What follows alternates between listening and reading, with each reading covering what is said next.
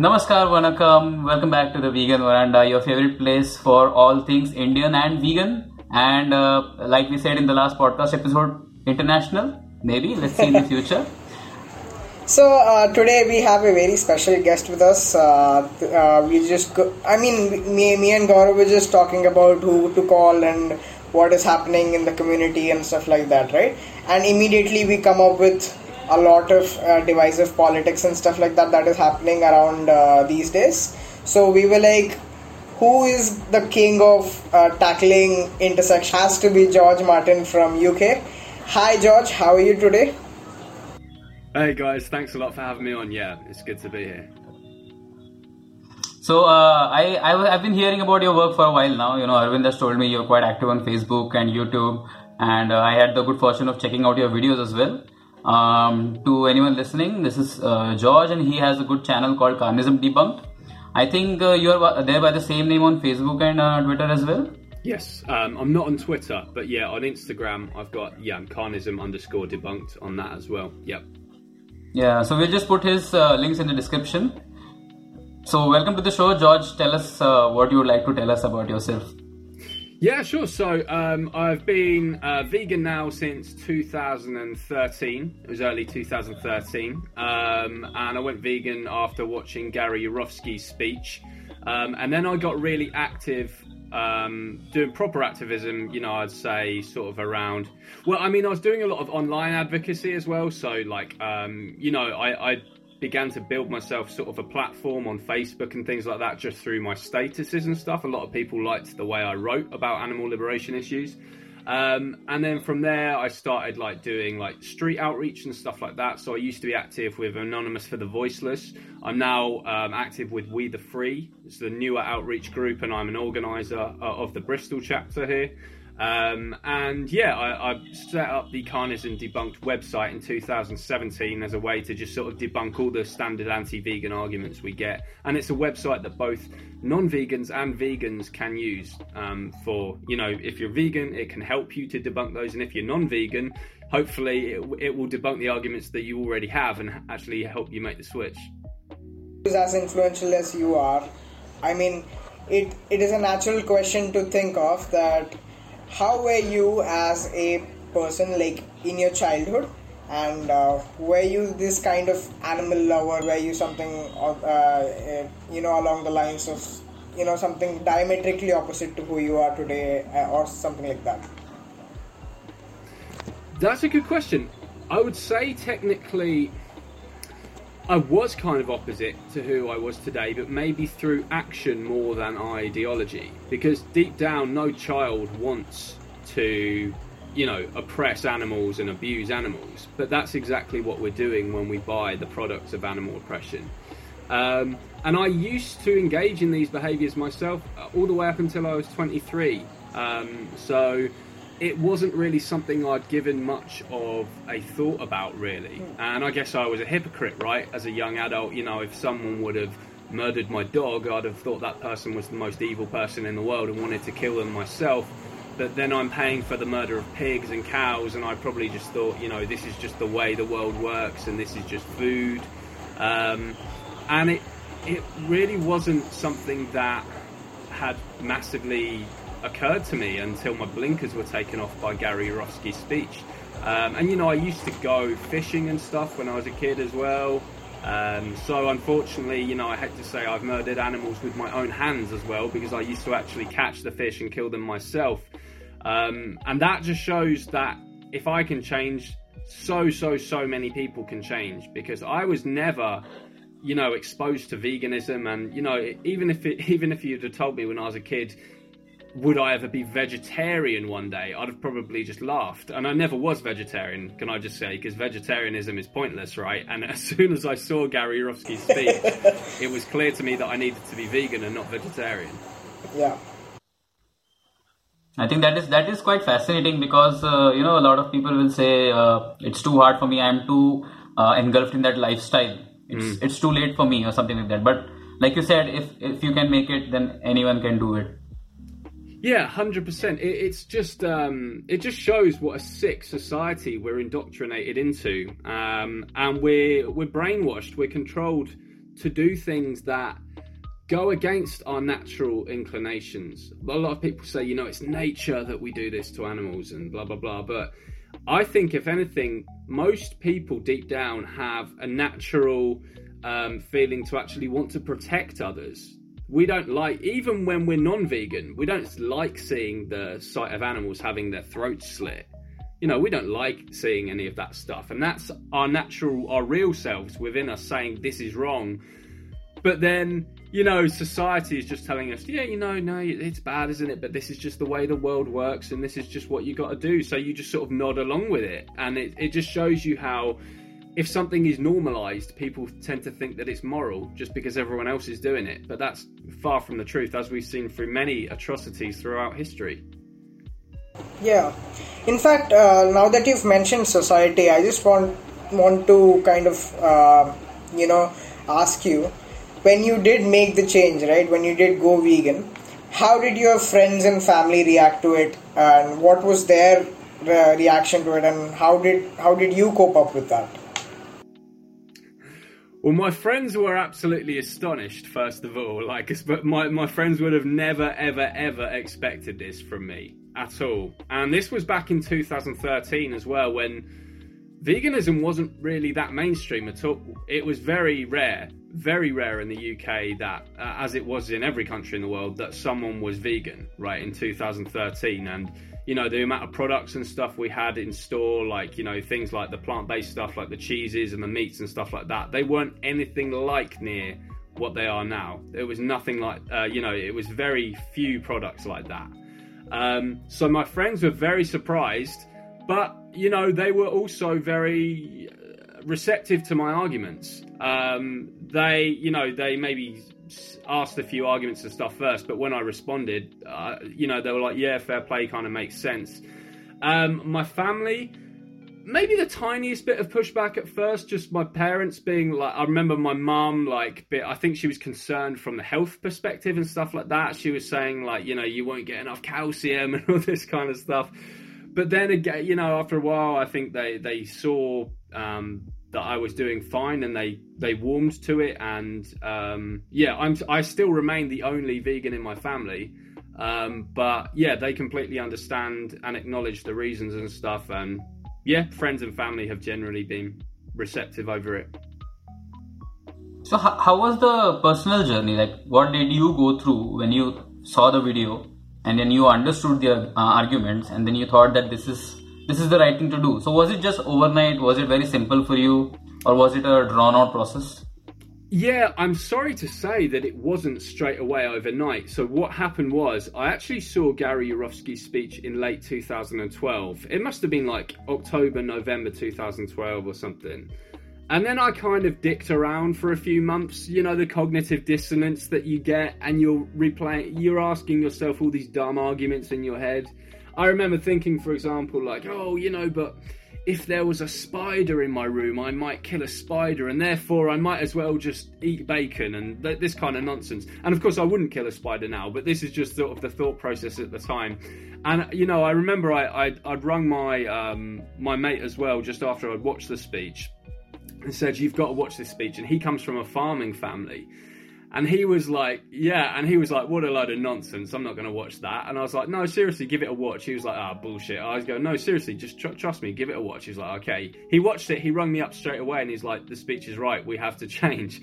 and so we went vegan together in January 2013. I think one day we just put our foot down and said, you know what, we've got to do this now. We don't have any more excuses. After months of just dicking around, as I said, and then we just went bang. Um, we, we finally did it January the 8th, I think it was.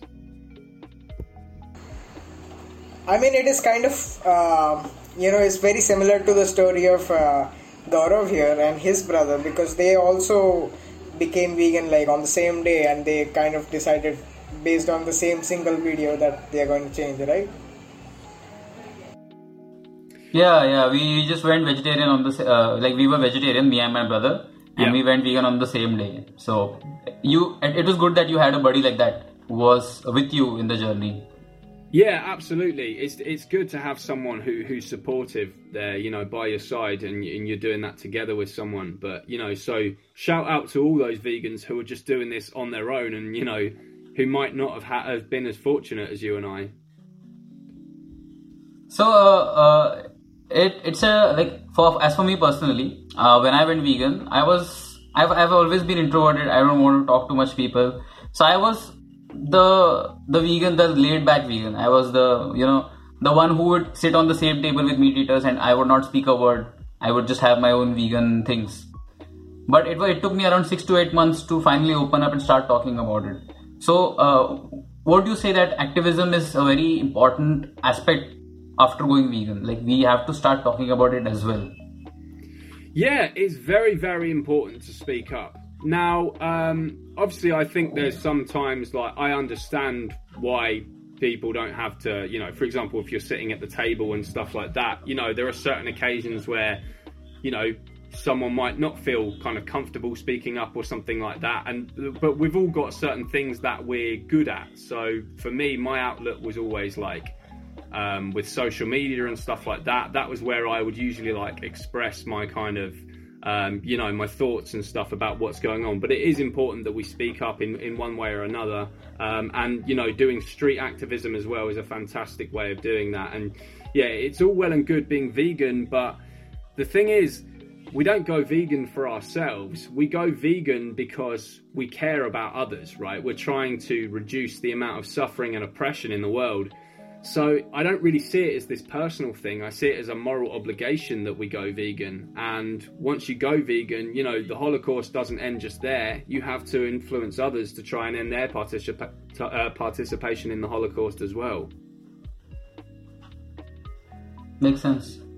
Yeah, and uh, you know, mentioning about this, uh, it also kind of uh, you know brings me to the kind of uh, imagination that activism in a country like India and and in a country like UK might not be that different, but there is still that uh, change in culture, right? So, how would you uh, describe the activism that is happening in UK? and how is the vegan community there and stuff like that? Firstly, I think I'm very blessed to live in the UK as a vegan. I think it's a fantastic, um, it's got a fantastic vegan scene here. Um, it's perhaps one of the easiest countries in the world to be vegan, if not the easiest, because UK is a pretty small place, but it's got a lot of vegans sort of packed into, you know, per square mile, as it were. Like you don't have to go that far to get to a vegan restaurant. Um, it does, you know, whatever city you're in, um, or whether you're going from city to city, um, there's loads of vegan places around and vegan friendly places, and all the chain restaurants here now in the UK, the big chain restaurants that you see in every high street kind of thing, in every major town and city, will have a great range of vegan options as well. Um, and the activism scene here is good as well. Like, you know, you, again, you don't really have to travel far in order to like find an activism group that you can volunteer in. Um, again, it's just one of the benefits of being in quite a small country that's kind of de- densely populated for its size. You know, we're just a small group of islands, but we've got what 60 million people or something like that. And many, many, many vegans as well, like in comparison to other countries, percentage wise. Unfortunately, most of those people, you know, just like anywhere, who say they're vegan are, you know, actually plant based and, you know, they're still buying cow flesh shoes and wearing wool and all that kind of bullshit because you do get a lot of people who falsely self identify as vegan, right? But yeah, generally, I, I think that the scene here is great. It's great, man.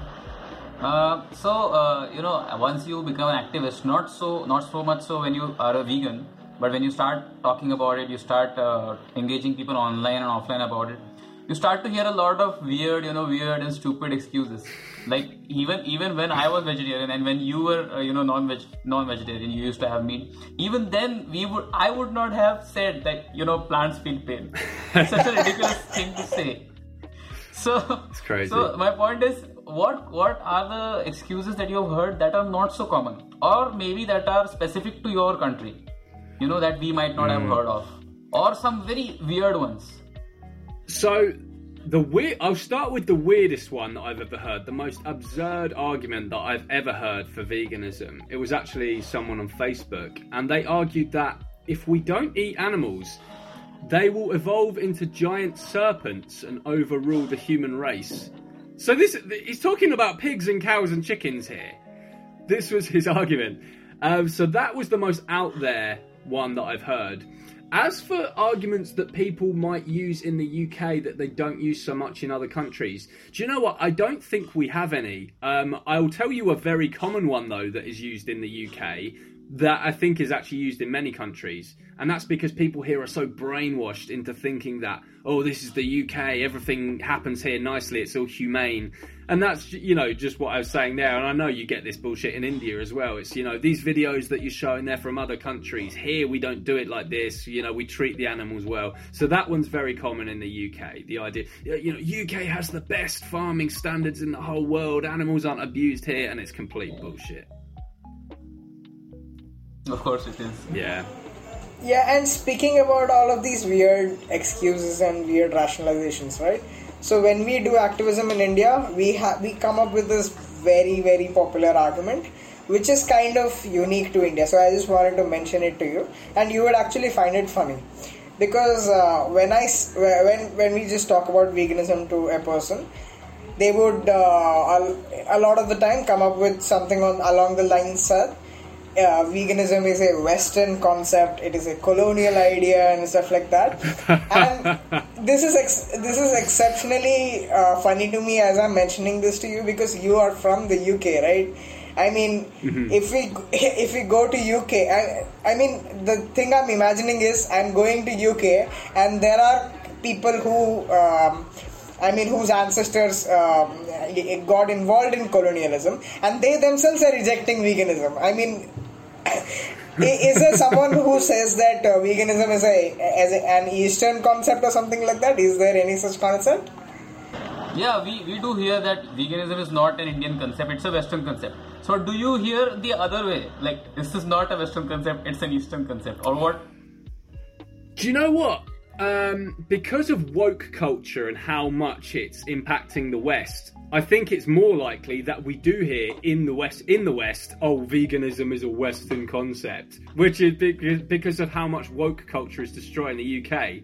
Um, so, if anything, we're hearing actually the same thing as, as you guys are hearing, because uh, especially like the intersectionals and stuff we have here, they're kind of just saying that stuff as well. So, I don't think it's really different. And I'm not sure what the argument is there that they're trying to make. I mean, first, it's factually incorrect and racist as well to say that the idea of caring about animal oppression is this white thing or this Western thing. I mean, that's one of the most ridiculous and insulting things you could possibly say to people all over the world. And Yeah. um, there's a fantastic poem everyone can read called "I no Lo- Why I No Longer Steal from Nature," which is over a thousand years old, written by an Arab guy called Al-Ma'arri um, in what Yeah. would n- now be modern day Syria. That was, you know, a thousand years ago. This is before the word vegan was ever invented. I think what they're getting confused about is the word vegan and the idea of the vegan society. That was founded in the UK, you see, in the 40s by Donald Watson and his friends, right? Um, so they just coined the term vegan. But people have, you know, Carnists always say people have been eating animals throughout history. People have not been eating animals throughout history in, in cultures all over the world. So veganism isn't a Western concept, and I'm not, even if it was, who fucking cares? What's the point that these people are trying to make anyway? Let's say it was a Western concept. Well, great, it's a good Western idea if, if there is one, right? I mean, we took a lot a of good idea, we took a lot of Western Yeah. ideas. We took Western sanitation, we took Western medicine, we took Western aviation, we took West, Yeah. eh, we took Western languages. Why not just take Yeah. a compassionate philosophy, right? If if it's a good idea, then how does it matter where it's Yeah. from? Exactly, exactly. And you know, you know, and it's not even the case that it is anyway. So, you know, I'm not even sure what these people are trying to say. It's nonsense. There are a lot of ancient Indian texts as well which talk about a sattvic diet, which is considered to be the pure diet. Okay. And that was basically what people just had raw. They Yeah. just plucked the fruits and the vegetables and that's all they ate. So that is what we tell people. Like, you read the ancient texts, which they don't, Yeah. It is it is there in our country. It is there in every country. Like uh, the previous podcast we did with the, with this Japanese uh, dude, he also said that it was in their country as well from the ancient times. Yep. So anybody, please stop stop using this excuse. Yeah, I heard about Japan as well. I think there's um, there are specific restaurants you can go to in Japan which are just by default all vegan friendly. Um, though Yeah. I think it's maybe for this kind of like spiritual purposes to do with like monks and stuff like that. Um, but yeah, it, the, the you know eating fully plant based diet and stuff, and even not using animals to wear you know wearing their wool and fur and stuff like that. It's been practiced in many cultures all over the world. It's just never been popularized. It's never become mainstream, and thankfully that's what the vegan movement is doing now. We're trying to get things mainstream. I think you just briefly touched upon uh, the elephant in the room, which we would like to address now, uh, which which is probably why you're most famous, uh, or would I say controversial? uh, regarding the battle that you've had with uh, people uh, claiming to be, you know, intersectionals and all. So our stand at the Vegan Veranda has always been clear. Whatever our political beliefs are, that is our personal matter. We discuss it in private circles. But when talking about veganism, we are absolutely neutral, and that is the way the movement should be. Yeah. So let us let us know a little bit about your adventures with these, uh, you know, uh, so-called uh, human rights activists and equality for all people. so first of all, I think the way that they present themselves is kind of patronizing because you know you mentioned their equality for all and this is what they're saying. You know they say these things like you know oh you you can't be vegan and have this view and you have to be intersectional because you know we need to care about more than one issue at once and you know you, you know it's bad to be racist and it's bad to be sexist. Yeah no shit. That's what we all think. The point is, they think that their very specific political views have a monopoly on what it means to be anti oppression. Studies actually show that everyone thinks that they're a good person pretty much who's doing the right thing. So, for example, they'll talk about the right wing, and you know, often in the West it's talking about Trump voters or Tory voters in the UK.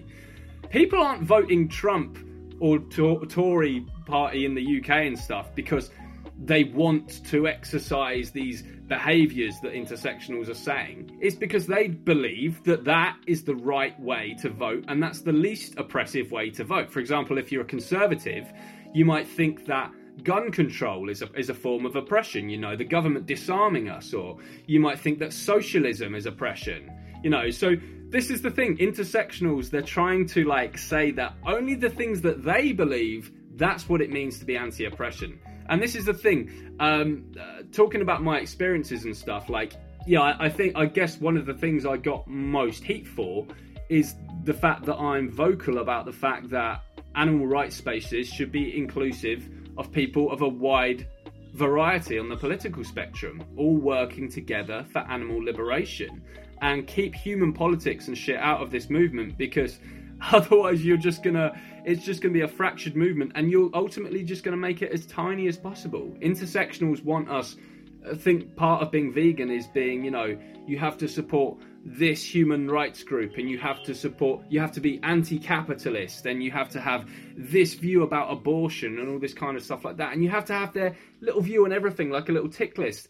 That's just going to make the movement less than 1% of the world shares these rather bizarre beliefs actually that most of them have. They, they have very like weird kind of out there views that most people aren't receptive to.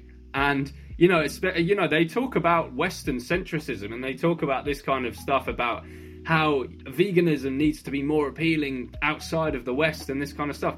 They're just making it more and more western and weird because most people across africa and asia and the middle east in comparison to the West, have highly, highly, highly conservative views. So when they see like them say, you know, like this idea of like, for example, pro-choice, for example, um, on the abortion topic, I think the vast majority of people worldwide are pro-life. The vast, vast majority, right? It's considered a huge sin in most countries worldwide to abort a baby. Um, so, what are the intersectionals trying to do here? How many people are going to be on board? How many people are going to go vegan if they say, no, you have to have this exact view on this human issue and so on? They're just going to make the movement as tiny as possible.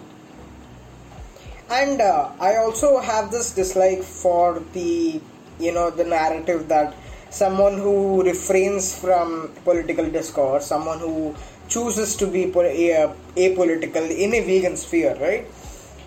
I mean, yeah. if I if if in a vegan sphere I don't want to talk about politics, that's my personal choice. I don't want to talk about politics. You can't force me and you know uh, force my hand and be like you you have to talk about this.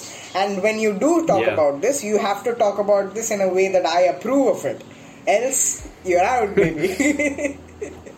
Well, and it's so inconsistent as well because in no other justice movement would we be so concerned about the oppressor, right? This is the thing intersectionals do. They're, they're, this is the animal rights movement, right? But they're trying to talk about rights of the oppressor, like it's part. Of, you know, imagine that in any other justice movement.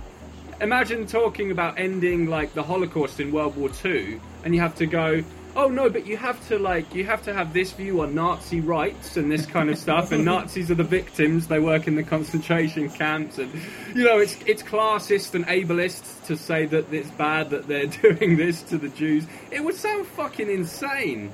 So why are they polluting the animal rights movement with this? We need to focus on non-human animals as the oppressed, and humans are the oppressor. And anything external from that, that's a separate issue for in separate human justice movements. I think uh, Gary Yourofsky said it uh, best. I think that he is the one who said it. That uh, I will care about uh, human issues when every animal is free.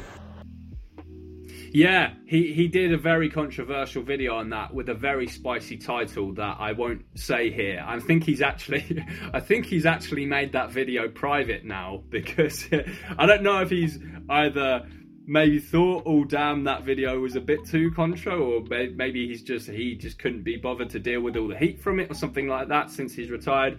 But yeah, this is the, a very common one that non-vegans say is stuff like, you know, oh, we'll sort. Why don't we sort out the human issues first, and then we can focus on animals? And Gary, you know, he says, no. How about this? We uh, end the animal holocaust first, which is the biggest and largest injustice of all time, bar none. Then we'll get to the human rights issues, and that would make if you are going to prioritize, absolutely, that would make more sense. And uh, you know, there are philosophers throughout history. You know, I think Tolstoy said, "For as long as there will be slaughterhouses, there will be battlefields." And it was Pythagoras who said, um, you know, for as long as humans continue to murder animals, they will continue to murder each other. Those who sow the seeds of pain and murder will never reap joy nor love. So, you know, if, if you're going to prioritize ending one, for sure, that's the biggest source of violence on the planet, the biggest systemic injustice there is. This should, if anything, this should be a, you know, something that we really need to focus on.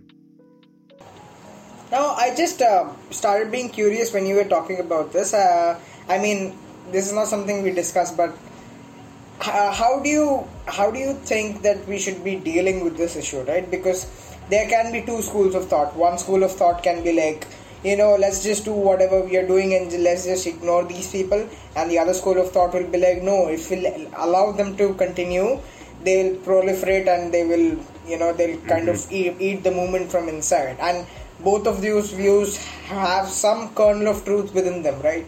So, what do you think, and how do you how do you suggest that we deal with this issue? Yeah, I fall into the latter camp here. I think what we're seeing, the sort of woke culture, the woke cult that is um, invading the vegan movement, I see it as like a virus. And if you don't stop a virus, it spreads. Um, so we need to be active in speaking out. I want to see more people be bold enough to speak out against this, but because the way that this kind of woke cult works is through fear and intimidation. You know, oh, if you don't speak out about this issue, you're a racist. Oh, you know, if, if you don't, you know, have this view on this, you're a this. They label everyone. They hurl all these labels at everyone and they try to cancel people and bully people and manipulate people into, you know, bending the knee and conforming to every little thing that they want. Now, we have to resist that. We can't let the tactics of fear, you know, take over the animal liberation movement and, and you know, take focus away from the victims of the animal holocaust and put them onto the victimizers. And that's something we saw heavily in June last year, you know, with the BLM stuff.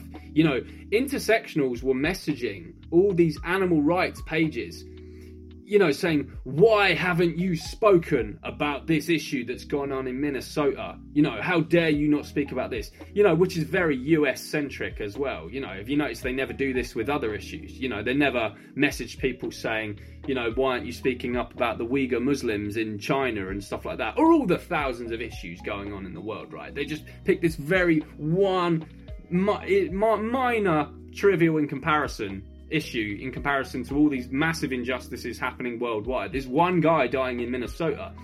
And, you know, it just kind of like, how come they didn't message BLM, say, why aren't you, BLM, speaking out against the animal holocaust? You know, uh, up to a trillion animals being murdered every single year, BLM. Why aren't you speaking up about this? But of course they don't. And this is just, you know, they talk about consistent anti oppression all they want to do that with is inside the animal rights movement. They never message any of the human rights pages threatening to cancel them if they don't speak up about veganism. And the biggest thing that angered me in that particular fiasco, right?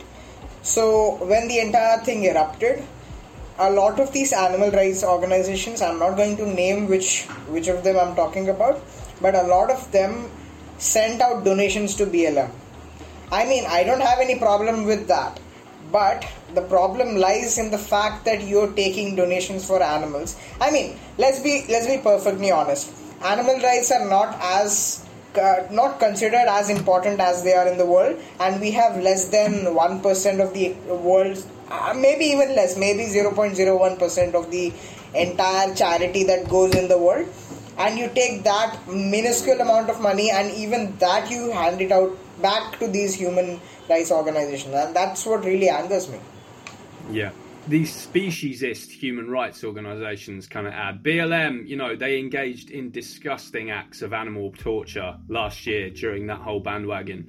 We saw them march through, this, through the streets with severed pigs' heads.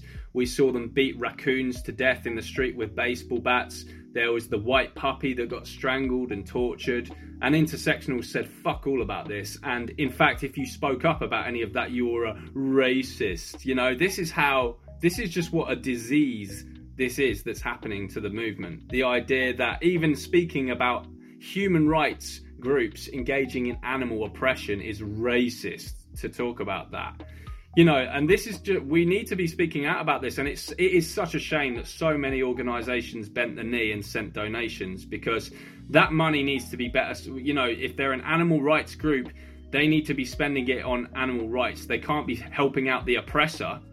If you know it would be like uh, it would be like uh, again like a, a group against um, anti-semitism sending money to nazis this is the way like to use a to use an analogy. It's like you're sending money to the oppressors of the very victims you claim to be speaking up against about just through fear and manipulation. It's disgusting.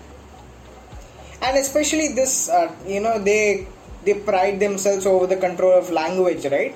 And uh, ironically they were using speciesist language in their slogans. They were using uh, phrases like frame like bacon and stuff like that which is essentially speciesist. They are oppressing animals through their speech, which they themselves don't agree with. They don't agree that uh, speech. Uh, I mean, they are the ones who are like, you can oppress people with speech, but when they do it to animals, sorry, I'm not gonna talk about that.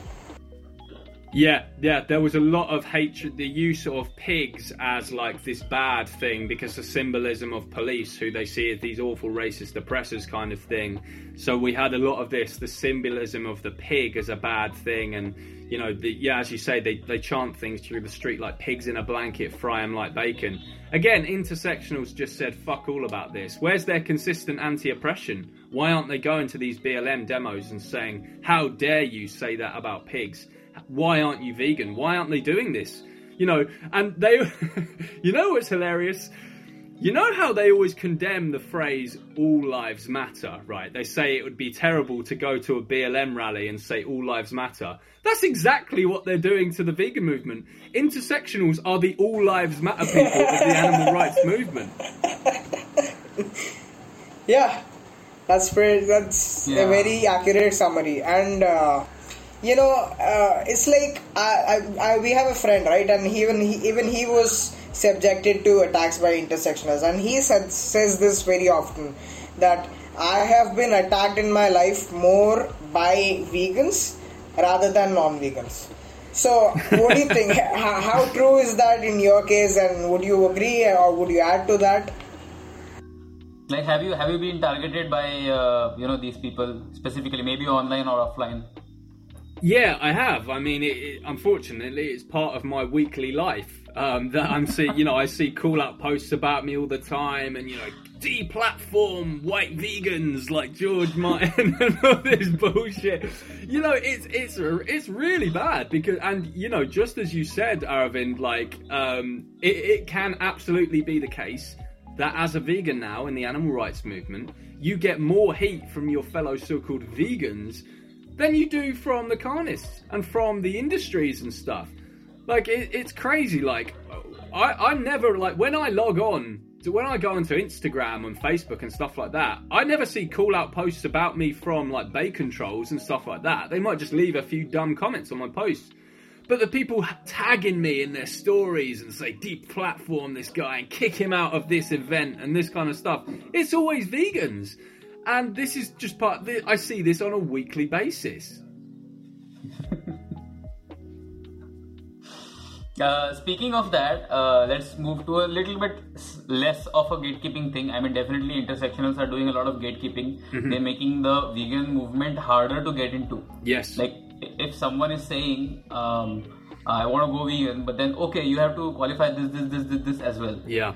So, that keeping that political part aside, uh, what do you think about the lesser things that people are asking? Like, yeah, once you go vegan, you have to give up palm oil also. You have to give up, uh, you know, uh, almonds because they are farmed in some specific way. Uh, so, what, what do you think about these things? Yeah, these are sort of tough, kind of grey area issues within veganism, and I think it's fine for people to have their views about that. Um, I do think, though, we all need to just sort of focus more of our attention on what we objectively see as the animal holocaust taking place. So, animals literally, you know, having their throats slit for bacon and dairy and all this kind of stuff. Um, and that because the thing is, if you kind of get caught up in all these sort of little grey issues and stuff like that, no one can agree. No one can fully agree on all those things. These are just like little intra vegan issues that we're all going to have different opinions on. So we ultimately have to just focus our energy on the things that we all definitely do agree on. Um, you know, like recently with me, for example, and this is another thing that I had sort of like the call, call out posts about as well from from vegans. Some one of which was this crazy idea. In fact, I'll, I'll tell you what they purported from this. So I have this idea that if we have the technology and capability to do so, we should absolutely intervene in nature to prevent carnivorous and omnivorous animals from, you know, brutally killing, you know, you know, prey animals in nature because it makes no difference to the victim whether the person massacring them is a human with a knife or whether it's a lion ripping their guts out. So I think we should ultimately intervene in nature if we are able to do so in the future, if we have scientific means, whatever it is. You know, I care about suffering, I care about animal suffering.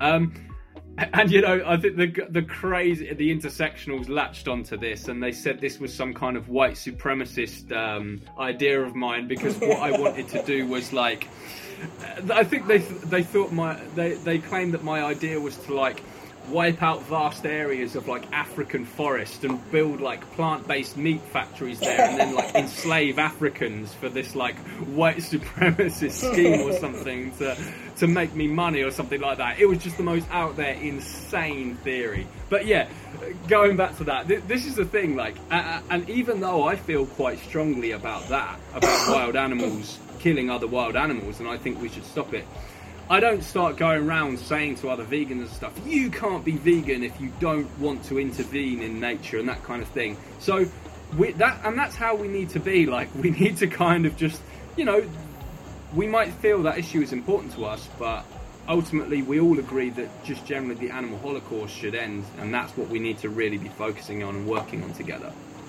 I mean, 99.99% of all the human to animal operation that is happening in the world is happening in the meat, dairy, and fish and other kind of uh, animal related industries right it's not happening Yeah. in palm oil it's not happening in almond uh, farming it's not happening for avocados it's not happening for those reasons it's literally happening only because of uh, of, I mean, uh, the majority of the people they eat like steaks and uh, chicken Yes. and stuff like that. That's where the main suffering is. So, just like Yeah. Gary says, let's take that out first, and then we can come and take out these minuscule kind of uh, niche areas of suffering. Yeah. Yeah, like like our channels, uh, you know, our uh, standpoint on this has been you just qualify the basic essentials. You just stop, you know, the meat, dairy, uh, you know, wearing animals and the tested products. You stop these basic things. After that, whatever you do, you are vegan. After that, you the you you can take it as far as you want. Like you want to go raw, you do that. You want to stop using palm oil, do that.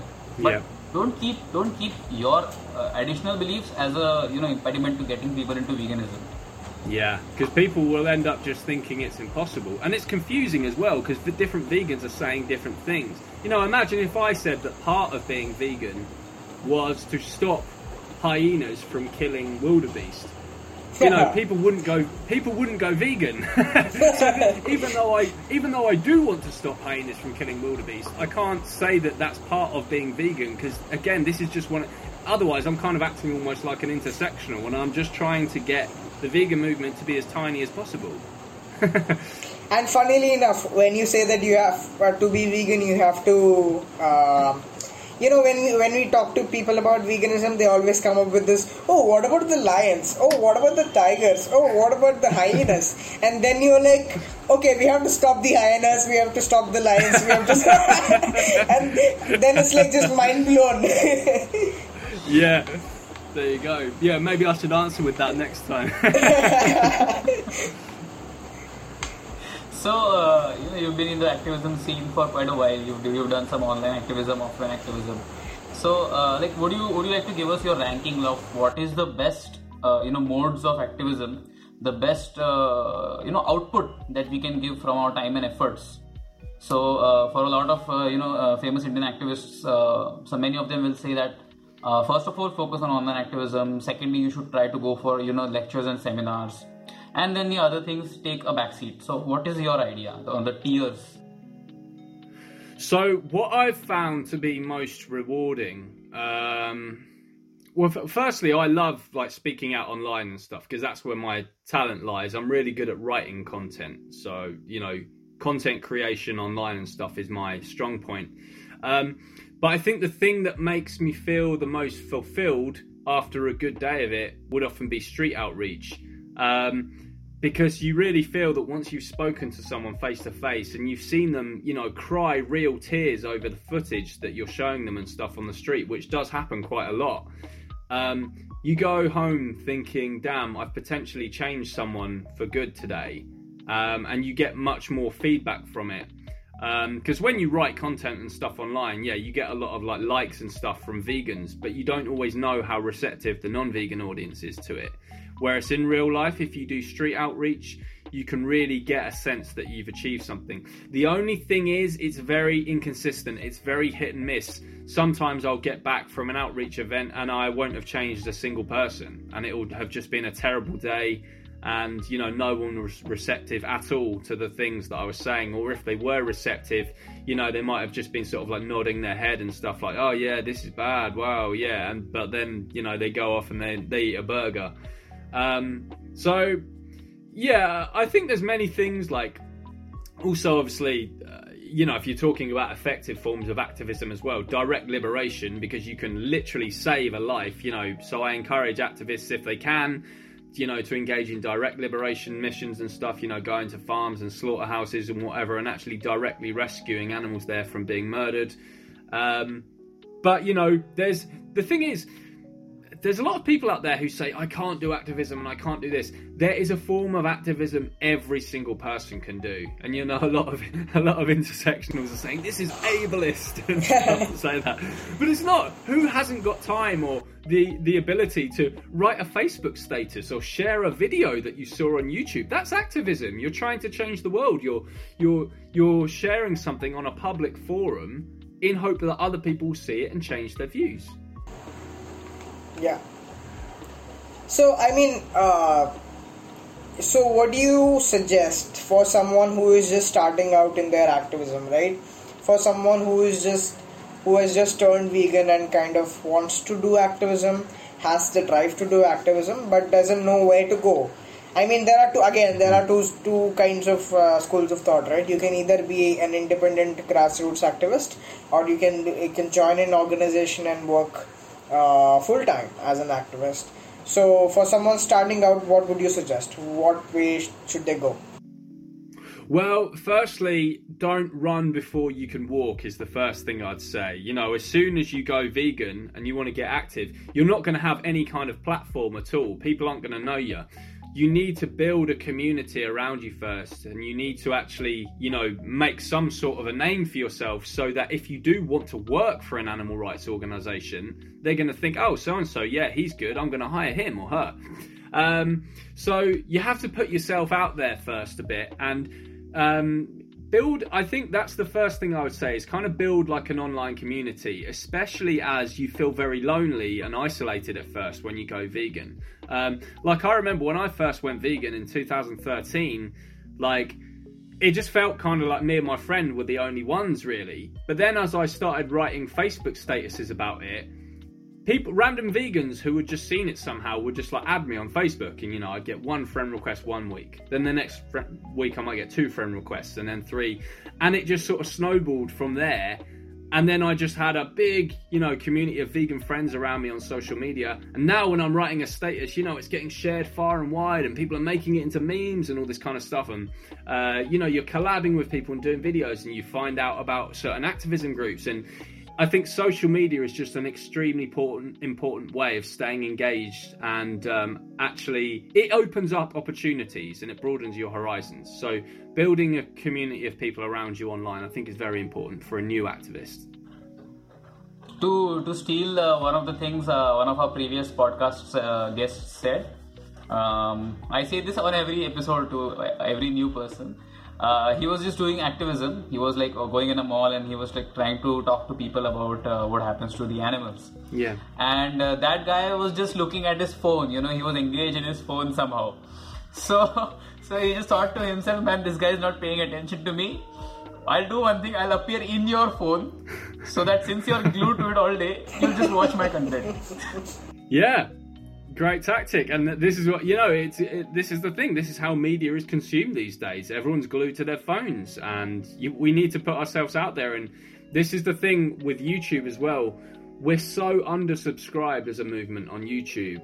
Uh, like it's so fucking hard to get subscribers and stuff. So we need to be supporting each other's channels and stuff online. You know my rule uh, uh with it is if you see an animal rights channel on youtube even if you don't watch it, even if you don't really know it, just click subscribe because we need to be building each other up, building that platform online. We need to be taking over the social media sphere online. You know, currently when people type vegan on YouTube, it's just like cooking recipes and stuff. we need animal rights. You know, we need animal rights content to be at the forefront of that. I want it that when people type vegan, you know, up comes all this animal rights content and shows them why they should be vegan, not how they should be vegan. How is not so important. Why is the important thing. I mean, if the uh, why is in place, then the how automatically falls into place, right? Exactly. Yeah, if you're passionate enough about it, you'll you'll find all the recipes that you want and all that kind of stuff. I think even the first things that you get when you search for vegan, even now, I think in the top three or top five posts, Gary's speech will be there. That's good that's good to hear yeah. because you know, and this is a it's a highly viewed speech, but not highly viewed enough. Yeah. You know, I think it's had what three million, four million, maybe views, maybe a two million. I'm not sure. Um, and you know, it's great, and it's changed so, so, so many people. But imagine the impact that speech could have if absolutely everyone saw that. My God. I mean, we have like shitty pop songs with like two billion views, right? I was I was gonna say I was gonna say pop music covers those those number of views in hours. Yeah. Yeah, the world is fucked, right? I mean, Paris Hilton is more famous than Gary Yourofsky.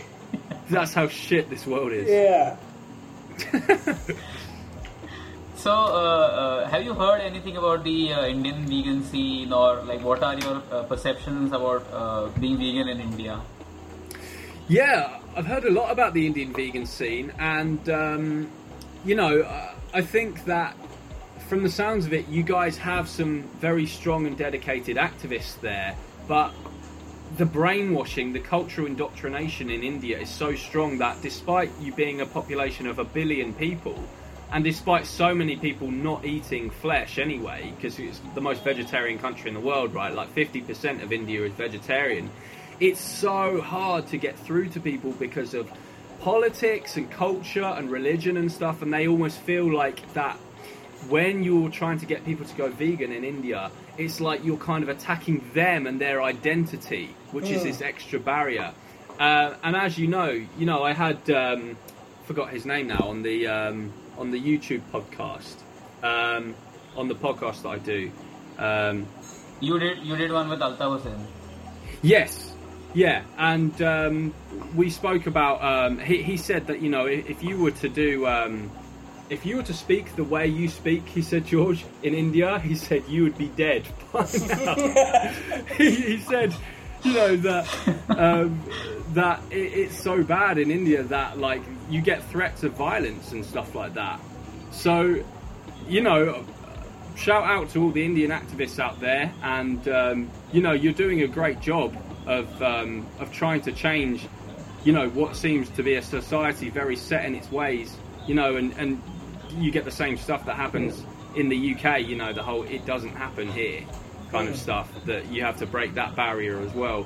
But um, yeah, I, I think for sure, like there there are some people in India who, who may be very receptive to the message, um, but then many people who just aren't, just due to the cultural and the religious stuff that's going on. What what do you guys think? Do do you think that it's harder or easier than other countries to convince people to be vegan in India?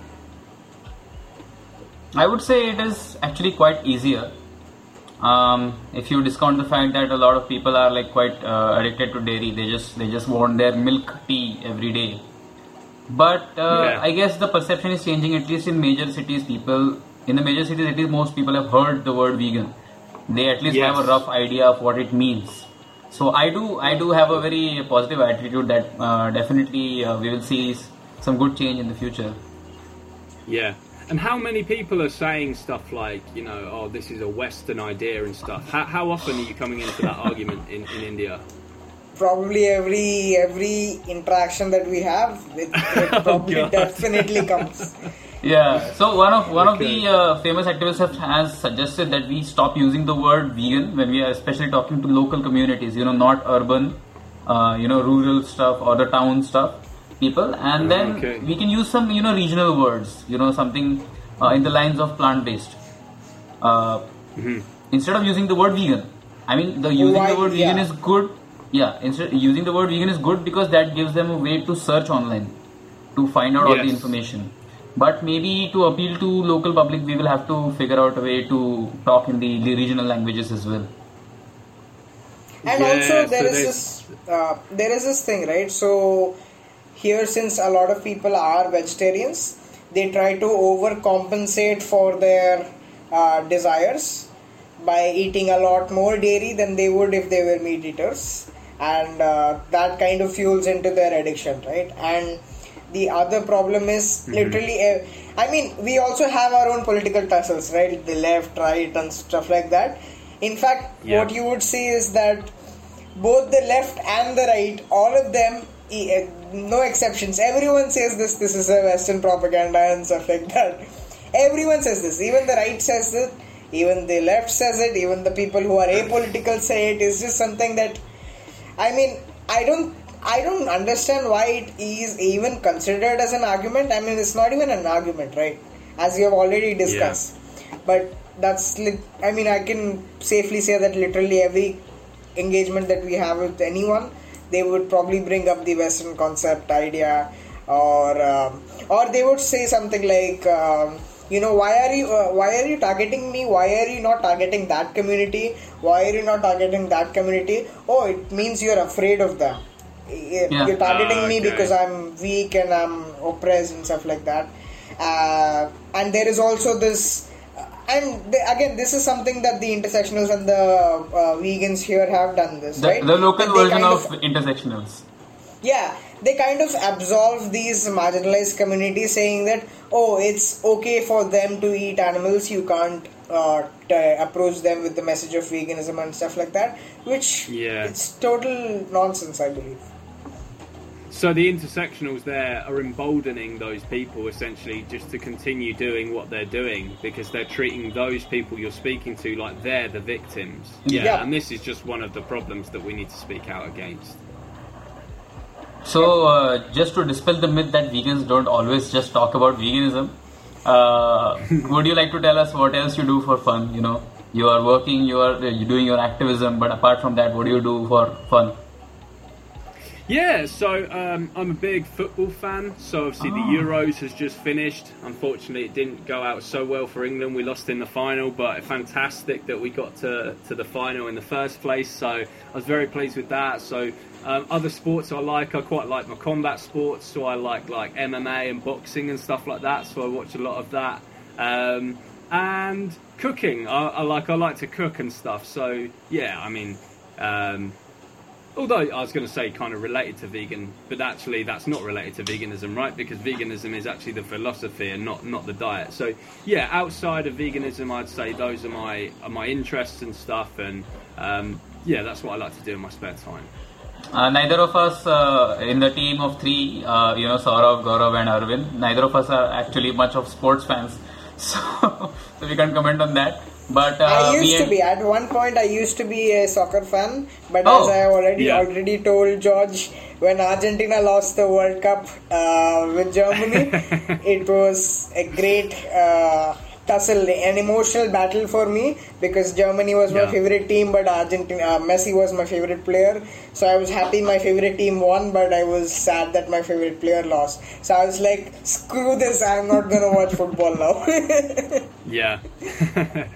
who do people like with football and stuff? Who do people like support mainly on a club level in India? I know like there's quite a few like Man United fans and stuff like that in India. Or do, do you know who, who Uh, tends to be the popular teams they support? The biggest, uh, I think the biggest teams over here are Manu, Chelsea. There's a small Yeah. cult following for Arsenal, and uh, there is ob- obviously the uh, uh, Real Madrid and uh, Barcelona fans. But now that Yes. Ronaldo has went to Juventus, that battle has uh, cadenced, and they have Okay. stopped fighting there. Yeah. But then cricket is the main thing. Like cricket is the thing that people are fanatical about in India, Yeah. right? That's the the big thing. Yep. And that's what Yep. you guys are good at, right? India has has always had a fantastic cricket team. Well, football team not so much, but cricket. You know, no one wants to play India at cricket. So, uh, you know, uh, what kind of music or movies uh, are you currently into? So I'm not much of a movie buff. I'm really um, hit and miss with movies. Um, like there's very, like if I were to watch a hundred movies, there would probably only be sort of like five that sort of kept my attention. I have I'm quite bad at just sitting there watching a movie for a long time, and I often get lost and stuff in the plot and don't really know what's going on. So I'm not a good movie person. Um, music. Um, I'm quite a musical person, so I can play instruments and stuff like that. But um, the music I tend to listen to these days tends to be more the, the sort of electronic type of music. So I love like dubstep, drum and bass, uh, grime. I like as well, trance. It's actually through grime music actually that I can kind of thank for me being vegan because it's the Ah. grime artist JME who shared Gary Yourofsky's speech on my Facebook back in 2012 you know, I'm a big JME fan, and he just followed that, just saying, "Watch this, the whole thing." And lo and behold, that was Gary's speech. So that was so it, it's maybe thanks to through music actually that I'm vegan in the first place. Wow, that's a very You- interesting you know, connection. one of my one of my favorite bands is uh, Queen, who is also from uh, UK, right? And uh, Yeah. Brian May, the guitarist, uh, and since me and uh, uh, Gaurav both are actually guitarists, so I mean, because he, uh, in, in he, I think he's a vegetarian. I think he's uh, Brian May is trying to become vegan or something like that. But uh, even he has um, shared Gary Yourofsky's ad on TV or something like that, if I remember correctly. So Yes, Brian May is quite the Yourofsky fan. Yeah, but yeah, he needs to go vegan. So, Brian May, sort your shit out, bro, and make the switch. You've been fucking around for too long now, mate. You've got to just do it and go vegan. There's a thing, isn't there, with celebrities? Why, do, like, why are they? Why is it so hard to get celebrities to go vegan? No, Specific no. The problem is a lot of them do go vegan, but it is for all the wrong reasons. Like they just want to be a part of the trend. So so many Yeah. so many celebrities have uh, you know uh, been the uh, people who heart broke broke the hearts of vegans. Uh, Miley yeah, Cyrus, Miley and all these Cyrus. people, yeah, yeah. I think only uh, Joaquin Phoenix and a couple of others seem to be the ethical vegans among celebrities. But we just tell people not to like look at celebrities as vegan inspiration. You look at people like Gary Yourofsky and maybe you know George Martin and the vegan veranda for vegan inspiration because they don't have an agenda for asking you to go vegan. Like they don't want to get famous by that. Hundred percent. It's from the heart. That that's why we do it. And you know, yeah, with celebs, you just never really know what the motivation is. And you know, should we? we- You know, we shouldn't even call it vegan at all. You know, Miley Cyrus was never vegan. She was just doing it to be cool and trendy and whatever it was. And then, as soon as she saw a nice grass-fed steak or whatever it is, she just dived right into it. So you know, it's it's virtue signaling, trendy bullshit most of the time from celebs, unfortunately. I think just just to talk about the oppressor for a while, we can say that uh, celebrities are into the you know animal industry culture so much so that they are using you know furs and all that, or maybe they can cry about that. It surrounds us so much, you know, the fi- fine dining surrounds us so much that we find it very hard to go vegan. You know. This is the thing. They live such pampered lives that you know when they go to the Oscars and wherever it is, you know, they, they I, I suppose they get so tempted by all these, you know, that they're being offered. But you know, it works on the other way as well. They they can also afford to hire a private chef to just cook them the most bomb vegan food all day, every day. yeah, So, you know, celebrities have got to sort their shit out, and I, I think that's one of the thing. If you live like an extremely pampered lifestyle, you often push nasty things to the back of your mind. I think there's also a, a resistance from celebrities to watch things like slaughterhouse footage because hmm. they just want to live in their nice little pampered bubble where everything's fantastic. And they don't want to take the red pill, so to speak. They'd rather just live their blue pill life. So uh, just to briefly touch upon music, uh, uh, Aravind is into uh, jazz and blues a lot, and I I love my metal. I just love the metal music. Yeah, Oh, that's speaking- diverse, a diverse taste from both of you. It's. Speaking about blues, uh, my favorite guitarist happens to be Eric Clapton, who also is from the UK.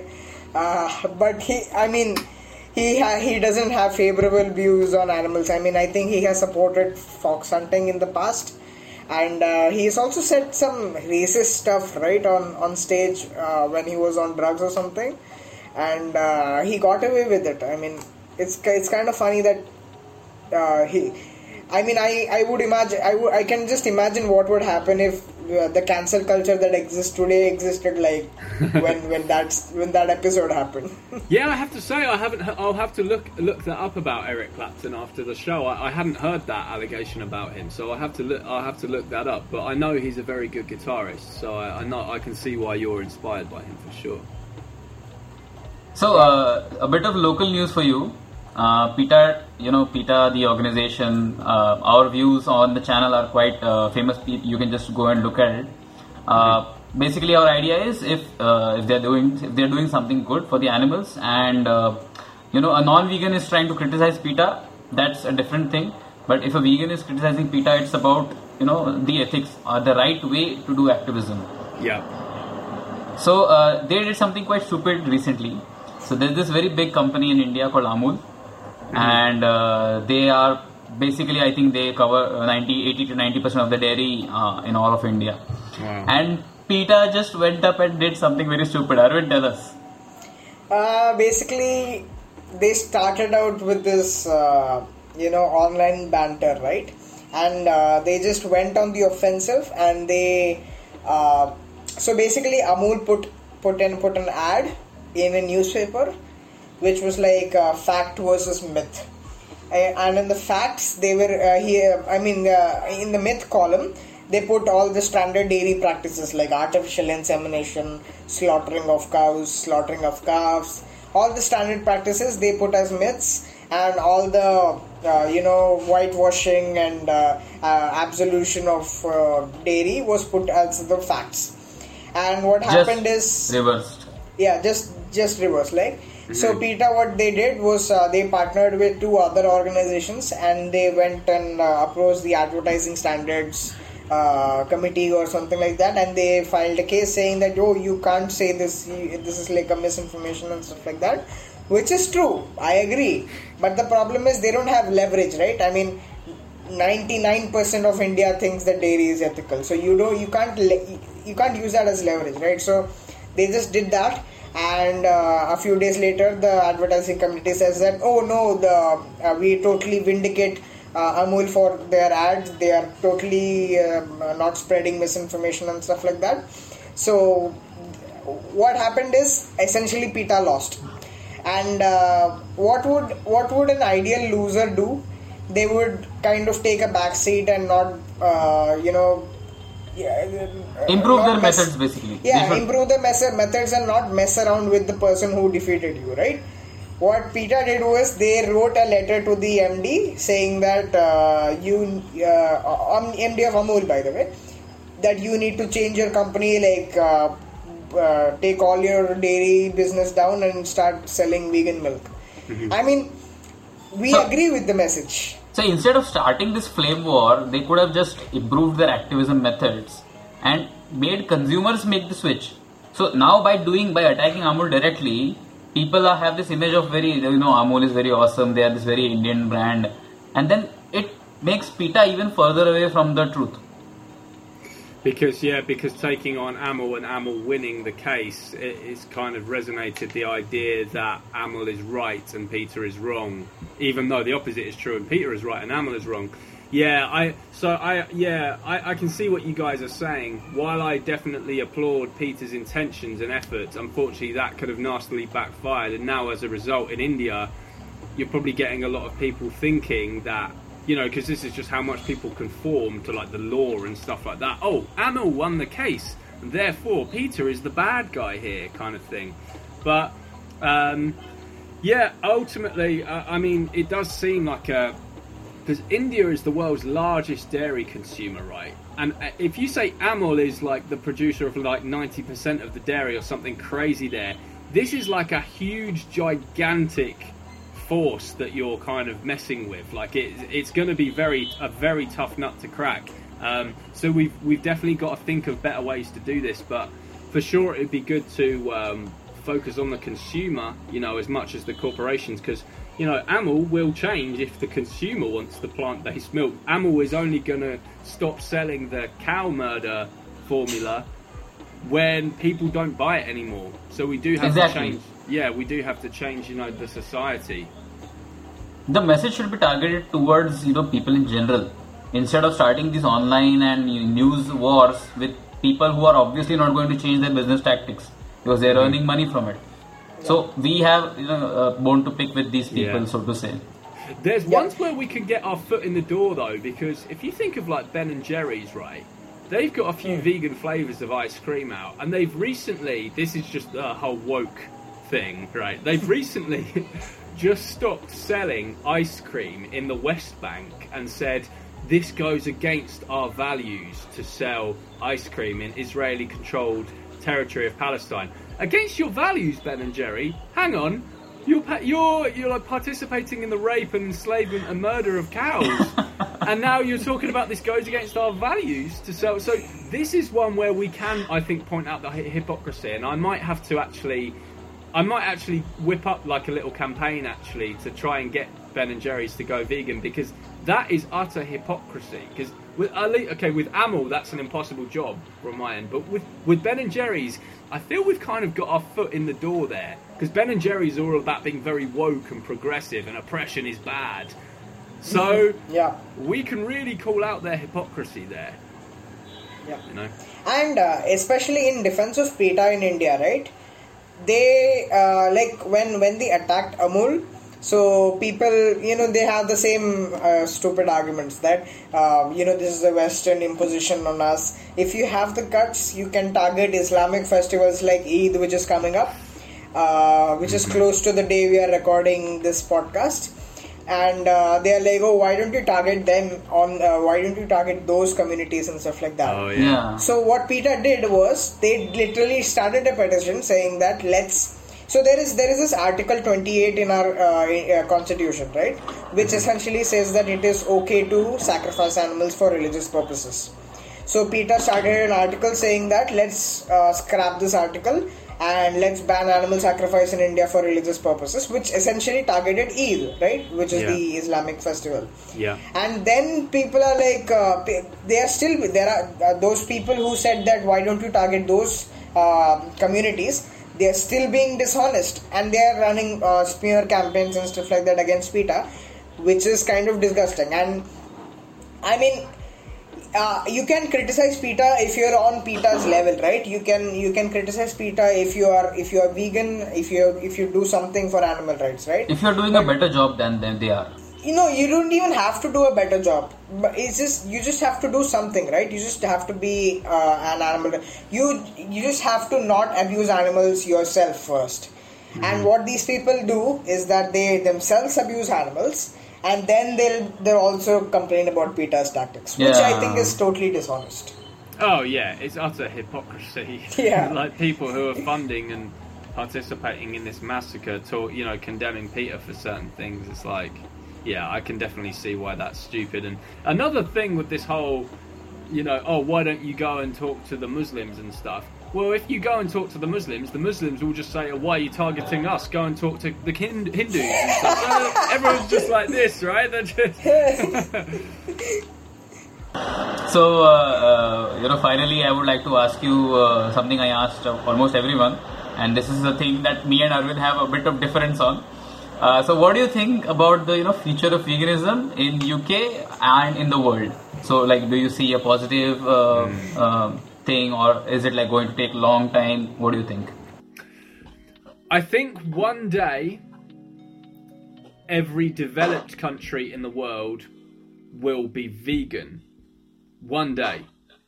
Um, I think the idea of a vegan world is very is going to be very very very tough, um, especially in poorer countries or countries where religious mandates say that you know God says it's okay to you know Saudi Arabia or somewhere like that.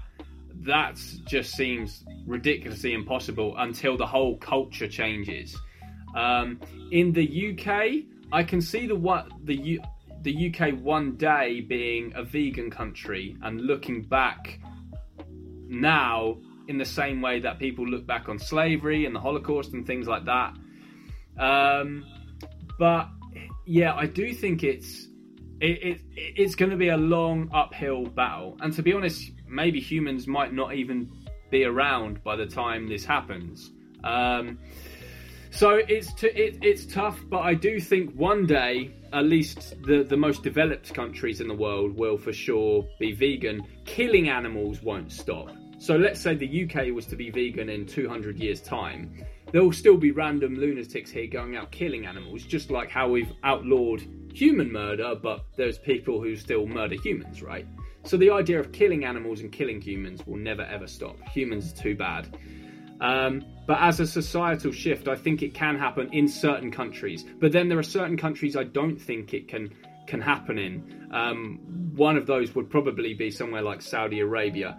I think India would also be tricky, just due to like what you guys are talking about and the whole cultural and religious stuff that goes on there.